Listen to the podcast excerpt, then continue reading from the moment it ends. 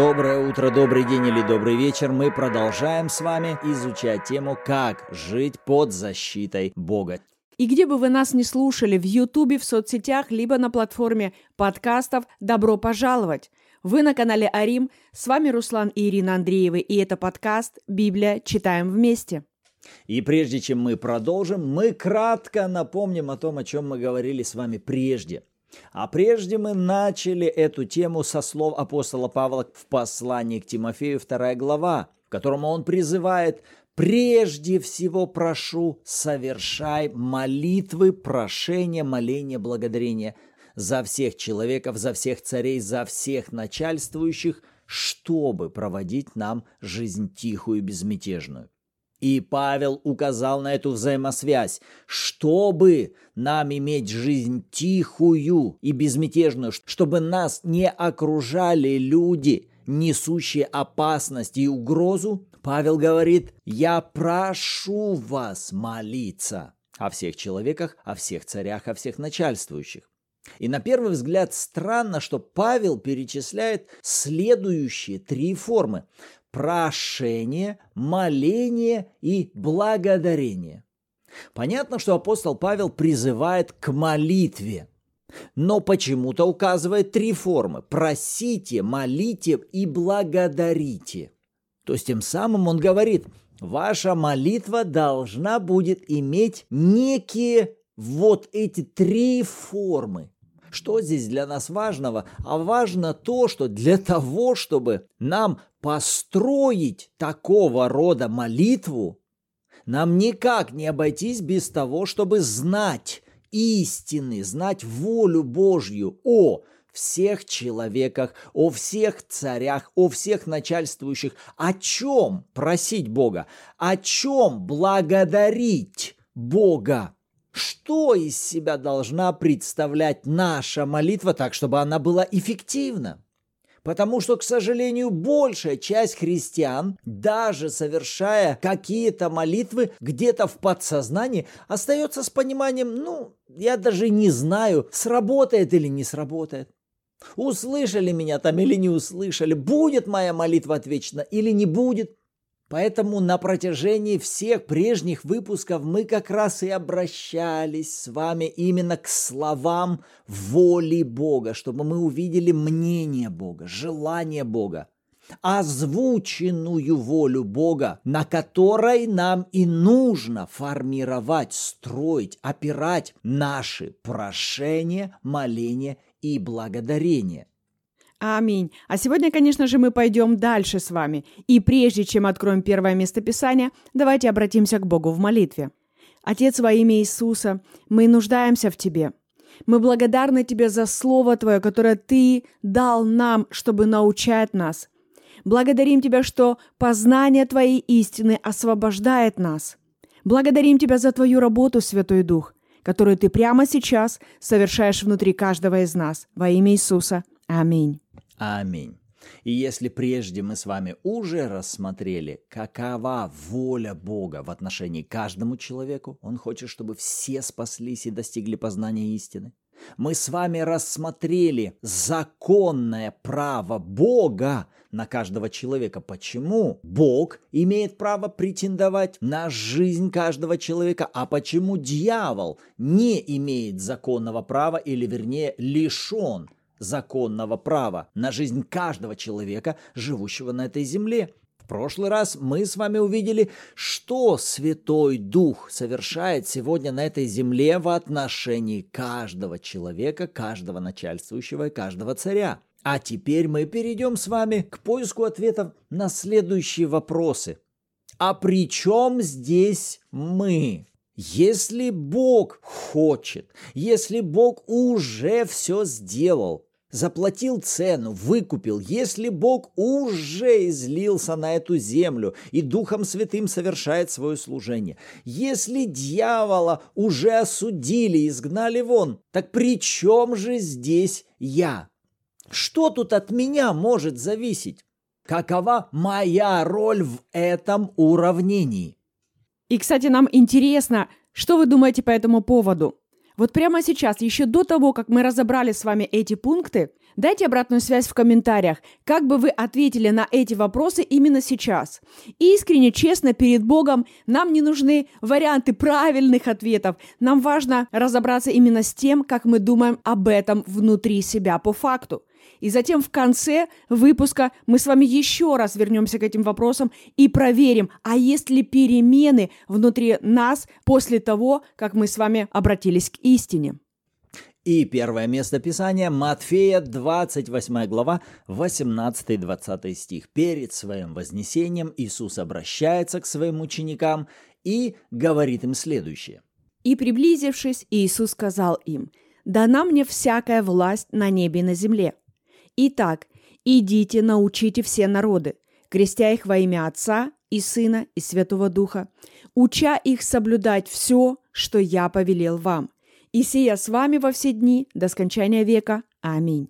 Выделим 18 стих. Иисус говорит, «Мне дана всякая власть». Где? На небе и на земле. Сейчас для нас важно удерживать в фокусе именно такое понятие, как власть. Иисус озвучивает истину. «Мне передана, мне дана теперь всякая власть на небе и на земле. Кому принадлежит?» Он говорит «мне». Зафиксируем это. И перейдем к следующему месту Писания. Луки, 12 глава, 18 и 19 стих. Он же, то есть Иисус, сказал им, я видел сатану, спадшего с неба, как молнию. Се даю вам власть наступать на змей и скорпионов и на всю силу вражью, и ничто не повредит вам». Это Иисус обращается во время своего земного служения к своим ученикам. И на этом этапе он делегирует им свою власть. Отметим из этих двух стихов такое понятие, как делегирование власти – Возможно ли, чтобы одна сторона, наделенная властью, делегировала эту власть другим? Ответ – да. Будет ли эта власть точно так же работать в жизни тех, кому она делегирована, Ответ – да. И когда ученики пошли совершать свое служение, мы видим, что они, придя к Иисусу, свидетельствуют и говорят, бесы также повинуются нам об имени Твоем. Болезни и немощи также уходят. То есть власть, которая пребывала на Иисусе и действовала в Его служении, также действовала и через учеников Иисуса. Перейдем к следующему месту Писания, Матфея 16 глава, 18 и 19 стихи. Это слова Иисуса. «И я говорю тебе, ты, Петр, и на этом камне я создам церковь мою, и врата ада не одолеют ее. И дам тебе ключи Царства Небесного, и что свяжешь на земле, то будет связано на небесах, и что разрешишь на земле, то будет разрешено на небесах». Подобную мысль Иисус повторит в 18 главе, в 18 стихе и скажет следующее. Истинно говорю вам, что вы свяжете на земле, то будет связано на небе, и что разрешите на земле, то будет разрешено на небе. Истинно также говорю вам, что если двое из вас согласятся на земле просить о всяком деле, то чего бы ни просили, будет им от Отца Моего Небесного. Ибо где двое или трое собраны во имя Мое, там я посреди них». Итак, из этих двух мест Писания выделим следующее. Иисус говорит, «Я создам церковь мою». В переводе с греческого церковь означает «еклесия», собрание, городское правительственное собрание. И во времена правления Рима на самом деле вот такие городские собрания, они так и назывались – церковь. Это были как некие мини-парламенты, внутри которых решались какие-то вопросы жизни, обустройства города, утверждались какие-то законопроекты и тому подобное. То есть это было собрание правления. Иисус говорит, я планирую создать церковь мою. Но когда мы с вами говорим о церкви, нам привычно представлять собрание людей, которые совершают какие-то религиозные ритуалы, ходят как-то специфически, действия какие-то странные совершают, обряды какие-то таинственные производят. В то время, когда Иисус, говоря о церкви, дважды указывает на ее позицию влияния и говорит о власти. Он говорит, что церковь получит ключи царства. И то, что будет связывать на земле, будет связываться на небесах. А чему будет разрешать быть на земле, будет разрешено на небесах. Эти же слова Иисус снова повторяет в 18 он говорит, я истинно говорю вам, что вы свяжете на земле, то будет связано на небе, а чему разрешите на земле быть, то будет разрешено на небе. Что это, как не описание позиции власти? И здесь нам важно увидеть, что от чего зависимо. Небесное зависит от земного или земное от небесного.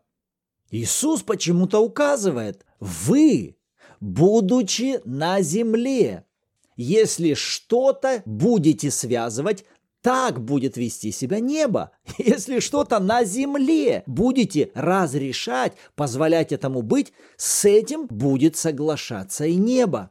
Таким образом, что перед нами? Перед нами описание какой-то категории людей, которые наделены настолько великой позицией власти, что от этого зависит состояние действия или бездействия сил небесного царства. И тогда возникает вопрос, ну а если те, которые наделены этой властью, находятся на этой земле, не используют эту власть? Сейчас уже не важно по какой причине. Ну вот просто не думают об этом, не заботятся о том, чтобы применять ее вовремя, не верят в то, что это работает, или как-то вообще безразлично к этому относятся. Что тогда? Я думаю, вам проще будет это представить, если вы прямо сейчас спроецируете следующую ситуацию. Представьте, что какой-то человек пришел в ваш дом и заявил вам, что он собирается здесь жить занимает одну из ваших комнат, ходит к вашему холодильнику, ест вашу еду, одевается в вашу одежду, идет в гараж, садится, ездит на вашей машине. В общем, свободно пользуется всем имуществом, которое у вас есть. Причем даже не спрашивая у вас на это разрешение. Если вы на самом деле представляете себе эту ситуацию, то первое, что внутри вас поднимается, это возмущение. Вы недовольны. Да как это так? Кто ему дал такое право? А у него нет такого права. Государство, на территории которого вы живете, не наделяло этого человека таким правом. И в глубине своей души вы правы, что вы возмущаетесь на этого человека. Его действия противозаконны. Он не имеет права свободно жить в вашем доме и пользоваться всеми вашими вещами. Он не имеет законного права делать на вашей территории все, что ему вздумается, но он все это будет делать до тех пор, пока вы, как хозяин этого дома, не примените свою власть. Вы в своем собственном доме видите это все – скажем так, терпите, позволяете этому быть, и при этом жалуетесь, ропщите, вы недовольны, вы можете даже плакать и плакать искренне, с возмущением на поведение этого человека. Но все, что вам нужно сделать, вам нужно заявить о своей позиции и применить свою власть, данную вам вашим правительством. Вы скажете, как это? Вам нужно пойти в высшие инстанции и сделать официальное заявление. И вот здесь важно не путать. Вам не нужно применять силу, брать палку и бить этого человека. Эту силу будет применять государство, другая сторона, которая наделила вас властью. Вам же важно применить свою власть в законном порядке обратиться в полицию, написать заявление, и уже полиция, как представители государства, приедут и будут уже оказывать силовое влияние на решение этого вопроса. Но если ваша власть не будет применяться вами, то все, что будет происходить, страдать будете вы. Почему? Потому что на вашей территории не имея никакого законного права, нагло творит свою волю тот, который этим правом не обладает. Аминь. Поэтому мы с вами здесь учимся тому, как не позволять вору и разбойнику царствовать в нашем доме. И следующее местописание, к которому мы обратимся сегодня с вами, это будет Евангелие от Матфея, 12 глава, с 29 по 30 стихи. Иисус продолжает. «Или как может кто войти в дом сильного и расхитить вещи его, если прежде не свяжет сильного, и тогда расхитит дом его? Кто не со мной, тот против меня, и кто не собирает со мной, тот расточает». Если мы с вами посмотрим на контекст, в котором звучат эти слова, то вы увидите, речь идет о духовном мире, и в частности о сатане, над которым дана власть именно нам, и как мы прочитали в стихах прежних, Иисус несколько раз говорит, вам дана власть связывать и что-то разрешать. Что нам вязать нужно? Кого нам нужно вязать? Здесь Иисус указывает, есть в духовном мире тот, которого вам прежде нужно связать, для того, чтобы уже затем расхищать то, что этот сильный прежде прибрал к своим рукам. Что мы с вами таким образом видим? Мы с вами видим конкретное указание на применение власти, которой наделены именно мы с вами. Применение власти в отношении кого? В отношении духовного мира, духовных существ которых более детально описывает апостол Павел в шестой главе послания к Ефесянам. И давайте прочитаем с 11 по 13 стихи. «Облекитесь во всеоружие Божье, чтобы вам можно было стать против козней дьявольских, потому что наша брань не против крови и плоти, но против начальств, против властей, против мироправителей тьмы века сего, против духов злобы поднебесных. Для сего примите все оружие Божье, дабы вы могли противостать в день злый и все преодолев устоять». И так апостол Павел указывает, что есть какой-то враг, который имеет какие-то планы против нас, а нам даны все оружие и дана позиция, из которой мы можем одерживать над ним победу. И Павел призывает дважды и говорит, примите, облекитесь в Божий арсенал, в Божье оружие, потому что вы находитесь во враждебной среде. Вокруг вас происходит война. И в 12-м, обратите внимание, он говорит, ваша война должна вестись не против плоти и крови. То есть он указывает, вам не с людьми нужно воевать, не с людьми сражаться, но против кого вы должны вести свои сражения? Внимание, против начальств, властей, против мироправителей тьмы века сего, против духов злобы поднебесных. В духовном мире есть начальство, власти, мироправители тьмы века.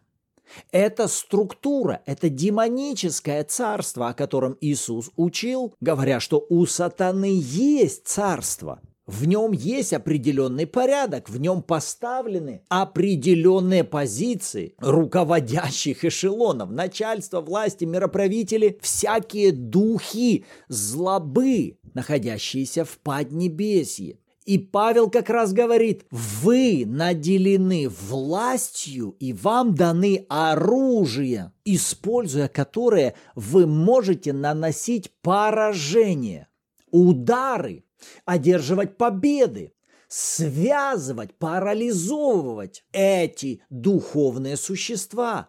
Аминь. Итак, сегодня нам нужно было с вами найти ответ на следующий вопрос. Так что же от меня зависит? Неужели я на что-то могу повлиять?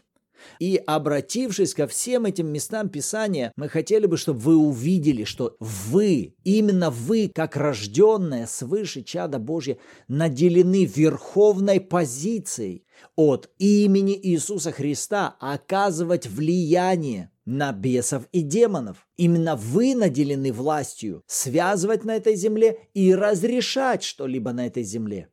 Именно у вас доступ к Божьему всеоружию. Будет оно использоваться или нет? Будете вы с помощью его наносить поражение по духовному миру или нет? Этой властью сегодня наделена церковь как правительственное собрание Божьего Царства на этой земле. Вот наши размышления вокруг этих стихов. А что думаете об этом вы? Изменилось ли ваше мнение после того, когда мы с вами разобрали ряд мест Писаний, говорящих о власти? Кто из вас желает добро пожаловать, пишите обратную связь в комментариях, либо в чате Bible в Телеграме, где также каждую субботу в 14.00 по киевскому времени у нас проходят онлайн-эфиры в аудиоформате, где мы обсуждаем прочитанные стихи недели, прослушанные подкасты, делимся откровениями, молимся и растем в вере. И в завершении давайте построим нашу молитву благодарения на основании слов Иисуса в Евангелии от Матфея. Господь, мы благодарим Тебя за то, что Ты победил, и вся власть на небе и на земле передана Тебе. Господь, и Ты послал нас идти и учить все народы, крестя во имя Отца и Сына и Святого Духа. И вместе с этим Ты передал нам свою власть и даровал нам доступ к своим всеоружиям. Мы благодарим Тебя за то, что Ты дал нам все необходимое для славной и победоносной жизни во имя Иисуса. Аминь. Аминь. Рады были быть сегодня с вами. В следующем выпуске услышимся. Славного возрастания в жизни под Божьей защитой.